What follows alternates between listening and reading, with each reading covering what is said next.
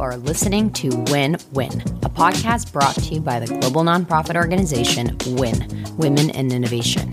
Each episode features inspiring innovators from the startup world, innovation consultancies, and Fortune 500 companies who share their innovation secrets and career trajectories every Monday. As for me, I'm your host, Zoya Kozakov, Global Product Lead at Win by Night and Product Manager by Day. Hey everyone, and welcome back to another episode of the Win Win podcast, where once again I bring you not one but two amazing guests. Before we kick it off with a fascinating conversation between the two co CEOs, Nicole Centeno and Elise Densborn of the ready to eat plant based meal company Splendid Spoon, I want to catch you up on what's been happening in the world of Win and some other fun tidbits that have been top of mind for me. Hopefully, you would have heard of or even attended our Win Awards Gala, which celebrated some of the most incredible innovators and innovations. For the first time since probably like early 2020 or even late 2019, we had a major Win event, and of course, we had to make it a cause for celebration and uplifting other women. What makes Women in Innovation so special is all of the parts that make it happen, as it is a volunteer run organization. But I did want to give an extra special shout out to one of our sponsors, Frog, who to me epitomizes a dream of an innovation company. Frog, a part of Capgemini Invent, is a leading global creative consultancy. They challenge the status quo to craft and build transformative human experiences that win hearts and move markets. I encourage you to learn more about them at www.frog.co. Frog felt like the perfect partner to sponsor today's episode, which features two incredible women who are all about winning hearts and moving markets. Nicole and Elise are co CEOs behind the iconic Splendid Spoon, and beyond creating some of the most delicious plant based meals and smoothies I have yet to try, they are innovators across their business model, across their digital experience, and even how they run their organizations as two leaders in a CEO role. I am so thrilled for you to see how they are thinking about leadership, startup life, fundraising, and all of those great insights. Finally, I wanted to say thank you to those who have been tuning into the podcast. Whether you've been here since episode 1 or 91, I'm thankful to learn and grow alongside you at every stage and with every conversation. When I listen back to conversations like today's, I'm confident that we can change the world together for the better. Hi, Nicole and Elise. Welcome to the Win Win podcast. Hi, Zoya. Thank you for having us. Hi, Zoya.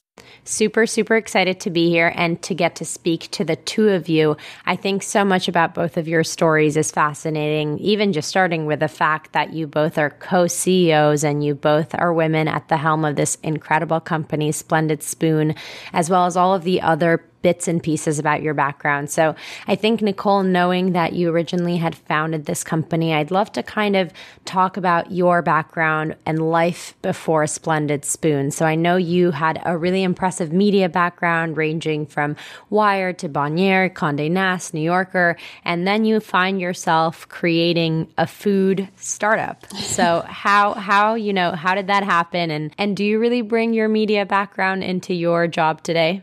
Yes. So, how did I find myself at a food startup? I kind of like to think that starting Splendid Spoon was reconnecting with myself after taking a little hiatus into media. Mm-hmm, um, mm-hmm. My background as an undergraduate was studying biology and biochemistry, and um, I actually studied fasting and ketogenic diets and how they could impact different disease models, specifically epilepsy. So, I really have always been quite interested in how things work how nutrition can impact us. And then while I was in the media space at Condé Nast, I went to culinary school in New York City. So, kind of like tested the waters for this passion that I've always had inside of myself and really fell in love with the process of making food and creating joy through these like very artistic mm-hmm. food experiences.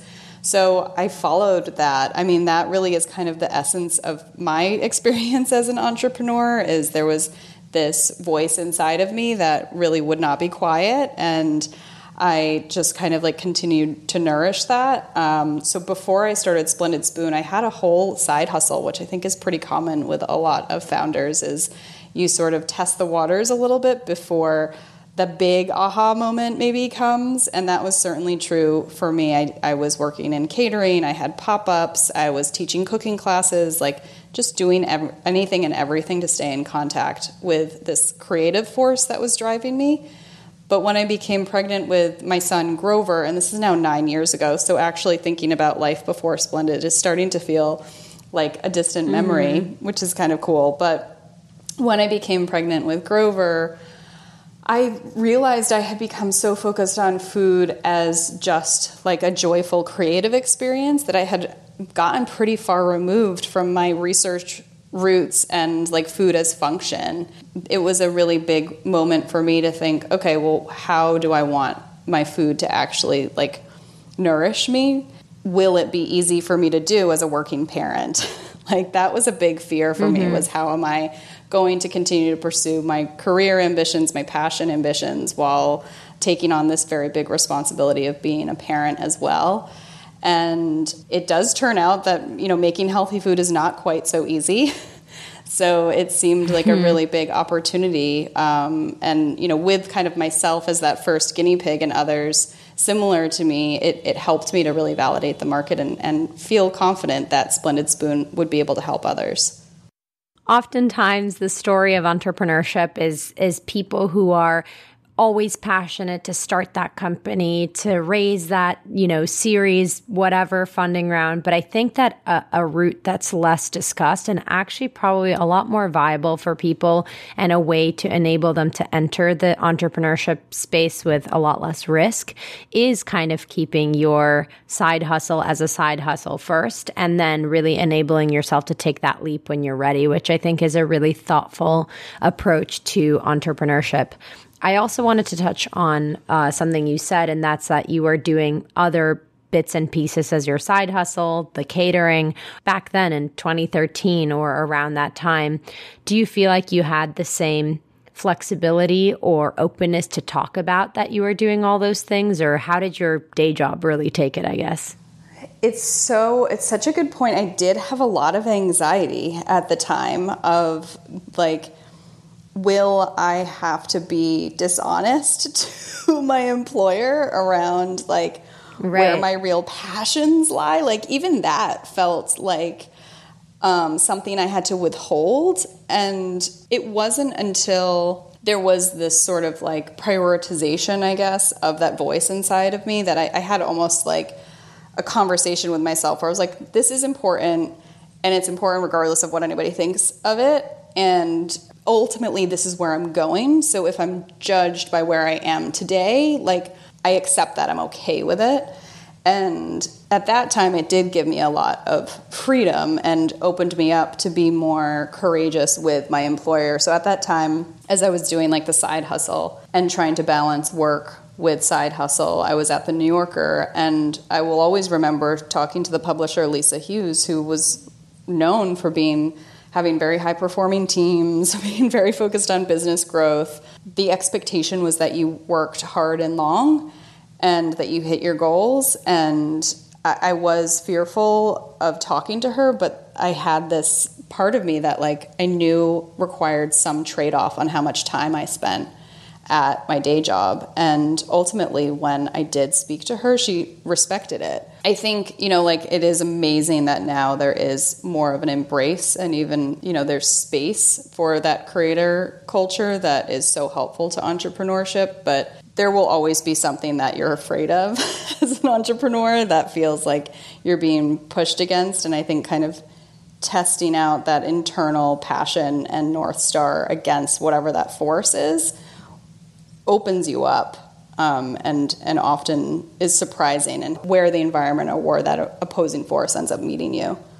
Yeah, you didn't just make these assumptions. You kept on trying and and tapping into your curiosity to test some of those questions of, you know, is my employer going to judge me instead of bottling that up? I think it's really great that you just you just tried and ultimately, yes, you ended up leaving your job, but at least you know you exhausted all of the other options, which I think is a really great takeaway.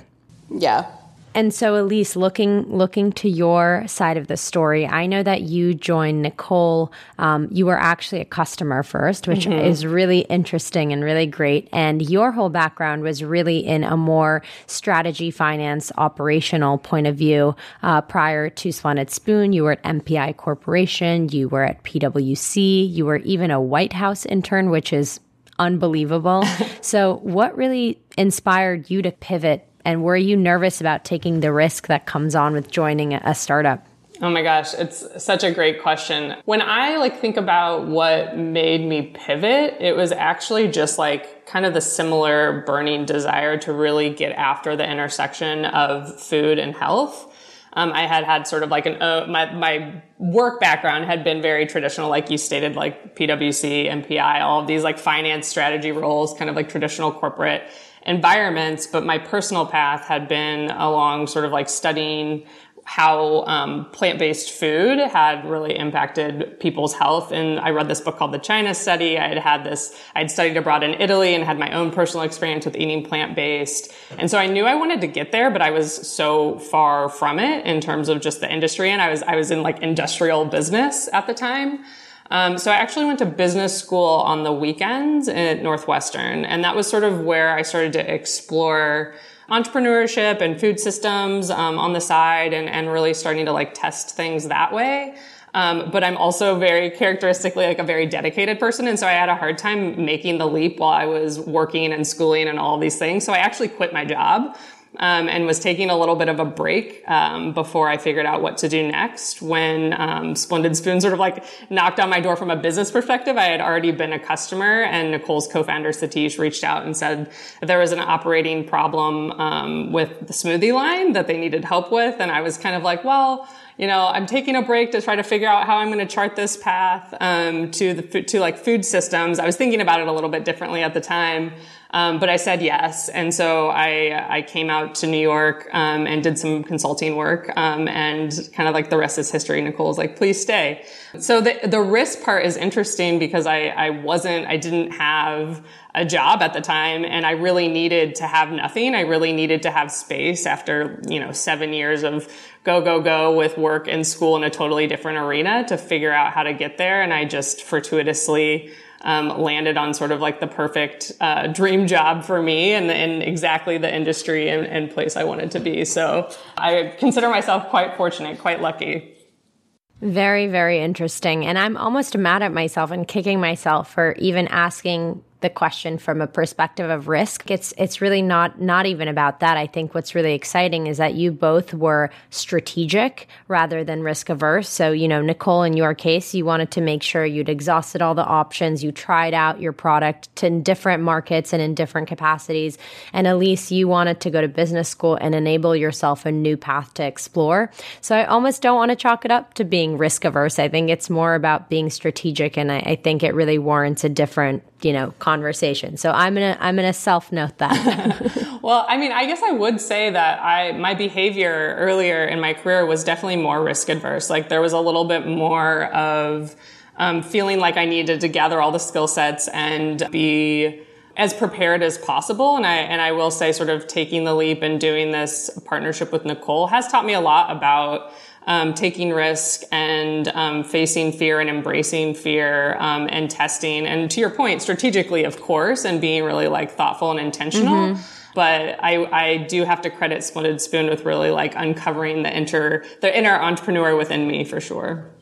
I love the idea of your partnership. And what I was really curious about is you recently raised another fundraising round, your Series B. The fact that you even did that is beyond impressive. As we know, most money does not go to women in regards to venture capital. But I also consider this notion that your product is a consumer goods product. And I know that with one of the challenges of, of raising money and capital as a whole is that there's this push for incredible growth. And oftentimes companies are expected to grow at the rate of tech companies or SaaS companies when they're fundamentally not. So just curious to think as you think about the innovation in your product and as you think about that in relation to fundraising and the pressures that come with fundraising, really how do you have a focused approach to innovation and what is that approach? we have a very wide angle lens when we think about innovation and actually a lot of it really starts with the culture that we try to promote at Splendid Spoon. At at our heart, we are people nourishing people with food, right? So like the openness with which we can look at a problem from multiple perspectives is really like a strength in our ability to find what is common across disparate communities or like different needs and how we solve our problems is so innately like cross functional across multiple groups. Every big project takes into account the perspectives from multiple people, which I think is a big part of like the co-CEO leadership. It's a big part of how we think about product development. It's a big part of how that in and of itself we believe is pretty innovative. And it's meant that we've been able to create physical product in our food as well as digital product that has created an incredibly loyal following. And so, as it pertains to the venture market, you know, it's the venture market is relative to whatever category or market you are trying to attack as a brand um, or with your solution. And for us, one of the biggest challenges with D2C food has been there's so much competition in food period. We're eating multiple times a day. It's highly competitive. Right. each meal time each snack time is you're competing with many many different things not even just your direct d2c competitors. And so churn For people sure. actually leaving is a, a highly problematic metric in our space. Our wide angle lens has always been establishing metrics that show a deep appreciation and need for our service and you know whether that's through customer loyalty metrics whether that's through like very unique ways that our most loyal customers use our product um, whether that's through nps like those have been the metrics that we have really focused on as a brand and i think that has that is part of the story of what has helped us to be successful with venture capital. But yeah, there's lots to say about that. I'm sure Elise, you have some some thoughts on this also. Yeah, I mean, the thing that's been challenging for us, I think you were kind of alluding to this, Zoya, is we are not a SaaS business and we are not a traditional CPG business. We're a consumer brand that right. has all the dynamics um, and cost structures of a physical food business and also the market dynamics and cost structures of um, sort of like a digital direct to consumer sales and distribution platform. And it doesn't sit squarely in like one specific analog that the venture market has um, sort of like design. You know, like we can't be perfectly compared um, to mm-hmm. SaaS. We can't be perfectly compared to CPG. We can't be perfectly compared to, to really anything. And so it's really been up to Nicole and I to, to really paint the picture of the white space and the opportunity and how bringing these different um, complex systems and um, ways of building things, um, both you know the wisdom of CPG and sort of like the brawn and the physical elements of the business, and sort of the new way of innovating and thinking about building digital products and bringing those together um, uniquely and what that could mean for customers and for investors. But there's certainly like a real education curve, right? Like we have to to make sure people understand how we're doing things differently and why or why not um, we can be compared to to different um, businesses that they have seen and how they could imagine us being something that is unique because that's what we seek to be. We seek to be different. We seek to um, stand out and innovate in a different way from our competitors or in, in our space. When you think about innovation, when the D2C business model came out as a business model, I mean, it totally revolutionized the entire industry. For starters, giving everyone an opportunity to create this incredible business without having to go through these gatekeeping corporations that would be distribution channels. However, as time showed, there were also downfalls to that business model and, and lots of challenges coming with it. So understanding that you are a D2C business model and from my research, you remain to be a D2C model, how are you kind of rethinking or thinking about your business model and keeping the business model aspect of it innovative too? Yeah, I mean, it's interesting. It's both innovative and sort of like tapping into classical wisdoms, which is sort of like the name of the game for Nicole and I. And, and D2C business, like you have to, you still have to have a great, um, relevant brand. You still have to have a great relevant product. Um, and there's just one fewer step. So I think there's an element of, um, not overthinking it in terms of like excellent service, excellent product, excellent brand. Like those things all have to be there. Operating disciplines all have to be there. Um, and then how do we think about innovating um, and really like our distribution model is is thinking at like a holistic um, omni-channel approach and how do we how do we really um, talk to our customers and leverage our direct relationship to be smarter and faster and more relevant on the food product side and then leveraging those insights and into sort of like a more efficient um, a better um, experience in in real life environment so we think about that. We also think a lot about the, the rhythms of customer behavior as it relates to food buying and how we can kind of mm-hmm. meet our customers where they are and show up for them. I think a good example is during the pandemic, we built an on-demand store separate from our core site to now allow people to stock up on food um, during a time that that shelves were empty and there was you know a lot of fear around being out in the world. And so for us it's really this opportunity this agility to to think about the entire landscape and and understand how to meet our customers where they are in in both arenas.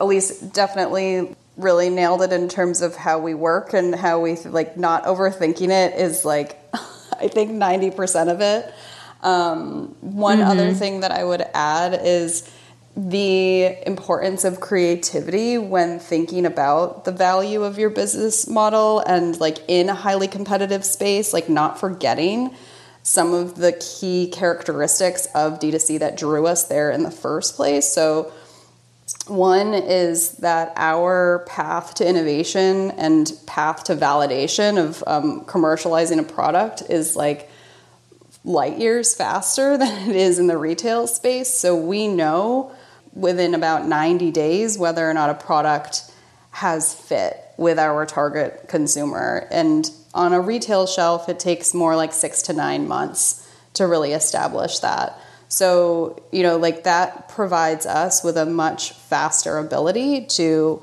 meet our customers where they are um, and deliver them product that they love. And for us as a business, not to not to have waste, right? Like only launch products and continue scaling products that we know are going to be really beloved by our customers.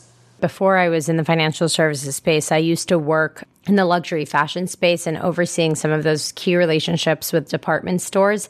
And while they were great partners, at the end of the day, you have this huge dependency on them and and they do house other brands so you know you your learnings aren't as clear cut uh, but of course it comes with its own challenges as as we've discussed another really unique and innovative part about your company and your relationships is that initially, Elise, you started out, as you mentioned, uh, as a VP of Finance and Insights. You moved into a COO role, and then you became co CEO. And Nicole, I know throughout this entire time, you had three kids, and with every kid, there was something else that had happened in relation to Splendid Spoon and, and your own life. So, was just really curious to talk about that moment where you decided to bring on Elise as co CEO, what really stemmed that, and how you're thinking about it now yeah, I mean, I think like at the highest level, so much of the co CEO dynamic does come back to this real dedication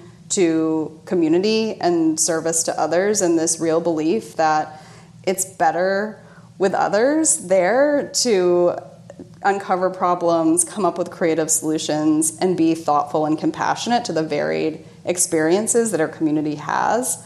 So I think in the heart of hearts of Splendid Spoon, there is this deep belief that there doesn't need to be one final word on anything. I think that's like highly resonant throughout all parts of our culture at Splendid Spoon. And I do think that being a parent has really informed a lot of that. I'm actually divorced, so I also have a co parenting relationship with my first partner and the father of my two sons, and then I have a parenting relationship with my husband and uh, for our daughter, so my third child. And so I have really lived this experience of what happens when you let go of your ego and you share responsibilities with others and you treat others like an equal. I have found it to be massive in terms of like what it allows you to do for other people, like for my family first and foremost. And um, I think that that energy really called to me with Splendid Spoon as well because both Elise and I, I think, saw in each other human beings who are very dedicated to something outside of ourselves.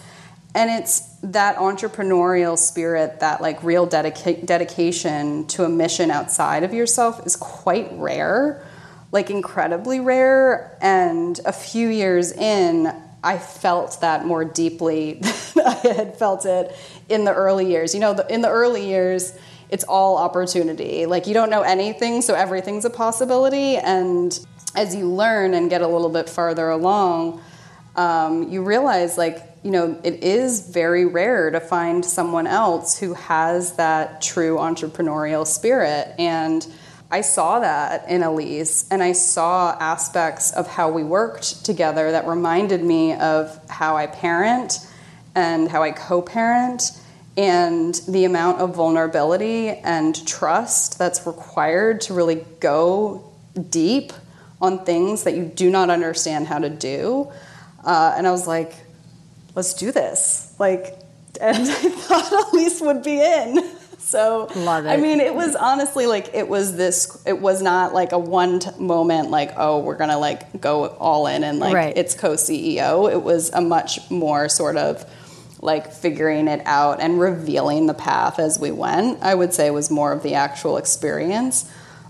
But looking back on it, it was so obvious that we had this very mutual respect for each other. And then on the skill side, that it allowed us both to contribute meaningfully to the strategy of the business while leaning into our hard strengths and skill sets to service different parts of the business at the same time. It was like very clear to me this is a huge strength and we should formalize it.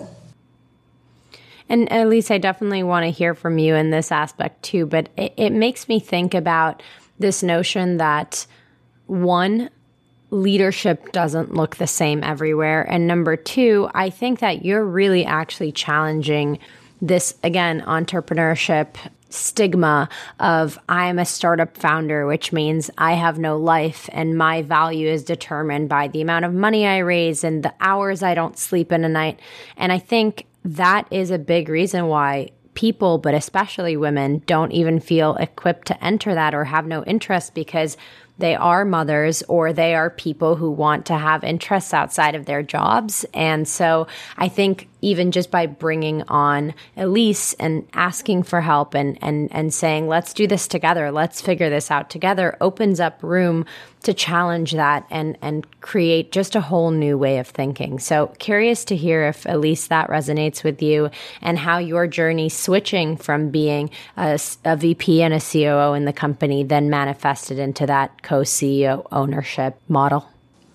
Yeah, you know, it's it's interesting for me. I think the the piece to underline that that Nicole spoke to was just this immense amount of trust. I think largely the path to getting to co-CEO was us really building that foundation and really understanding each other and and having this um, personal conviction of like wanting to figure out how to challenge that story of female leadership and having to make sacrifices um, at, in the home and at work or having to choose one or the other. I think I had my like my own personal experience growing up with parents that were both very very family oriented and also very very career oriented and and I watched them sort of like ebb and flow throughout life um, sort of one taking the lead on career the other taking the lead on family or balancing um, or just kind of like putting somebody taking the back seat somebody taking the front seat kind of thing and so I had that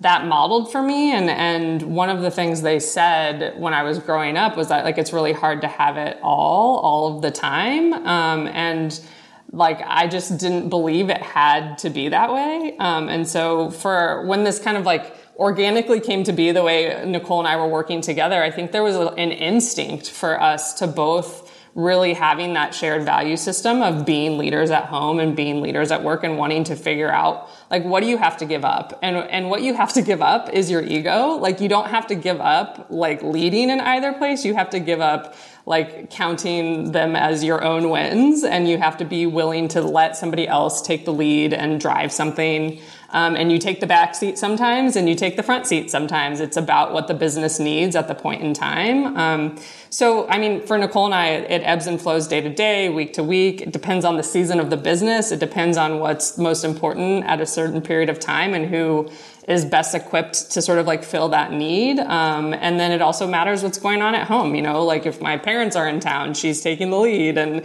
if she has like the spring break with the kids, I'm taking the lead, you know, and, and it's have, having that flexibility and that willingness. And, and also the curiosity to kind of like stretch outside of your comfort zone. And for me personally, like my career path has has sort of been windy and non-traditional in the ways I've hopped around. And so to to be able to sort of like wear the different hats and and have that change and evolve over time is exciting and interesting. And um, I think I wish more people would do it. It's just really fulfilling. Um, so so I think it's, I hope that, that we can sort of inspire others to, to challenge their thinking on um, co leadership.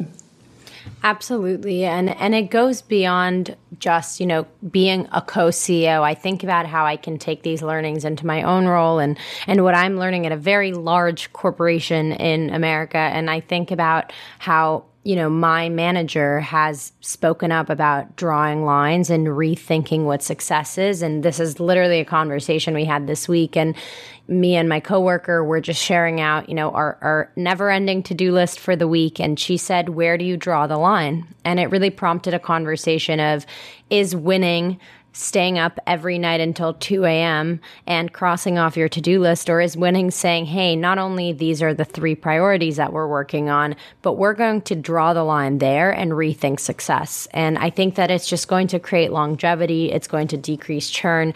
But I'm sure at a company of your size, where that churn is more important than ever, and employee retention and culture is more important than ever, that that makes an especially big difference. Thank you both so much for sharing your stories. And so, before I do let the two of you go, I'd love to ask each of you where do you see yourself and your industry one month from now, one year from now, and 10 years from now? Ooh, that's fun. Um, I'll try to do just sort of like instinctive rapid fire on this. I guess that's the intention, right? One month from now, I expect to have some pretty interesting new ways of thinking about our business and our distribution channels. One year from now, everything will look very different in our landscape. Um, I think we'll have a totally different environment that we're working in distribution, the way that we advertise, um, and even the types of products that we're producing. And then 10 years from now, gosh, you know, 10 years from now, my head actually goes more to like how people are leading their businesses and what we will take from this time of the last like two to three years and how that will change some of the business value systems. People will be leading differently, that there will be more leadership dynamics like what Elise and I are building with co CEO with the prioritization of family and business ambitions, and that will be celebrated by our male peers as well, because ultimately, what's better for the growth of our communities and our families is better for quality of life and is better for business also. Love it. What about you, Elise? Oh man, that's going to be hard to beat on that 10 year mission. um, Okay, my one month, I expect myself and the business to be really in like a very creative, inspiring zone of innovation and um, like thoughtfulness and momentum of just sort of like being physically together again and sort of like in in the old flow. Um, so the future the future version of um, collaboration um, just feels like a nice theme for the summer um, as we look forward at that one year and 10 year mark. My vision for one year from now is just a very like alive Splendid Spoon, a very um, full of, of a bigger team and the brand sort of like expanding into life and more ways, more products, more experiences, all of those fun things. And then 10 years, I think, you know, I have to ditto Nicole. There is just this side of me that has a lot of what I do is rooted in just overall lifestyle and leadership um, and and sort of the way Americans live their lives um, as it pertains to their health. And so I hope that we are eating a lot more plants. I hope that the the planet is more alive um, and that our families are are more nour- nourished and that there are more sort of women who feel empowered and not like an imposter um, as in sort of like our landscape. I love everything about both of what you said, and it, and it further just demonstrates this exciting partnership between you two and between the diversity of thought that you both bring to the table. Thank you so much for joining me on the Win Win podcast today. Thank you, Zoya. Thanks for having us, Zoya. Thanks for listening to Win Win, brought to you by Win, Women in Innovation, and myself, Zoya Kozakov. If you enjoy this podcast, subscribe wherever you get your podcasts and visit womeninnovation.co to learn more about our organization, programming, and other opportunities. And remember, when women innovate, we all win.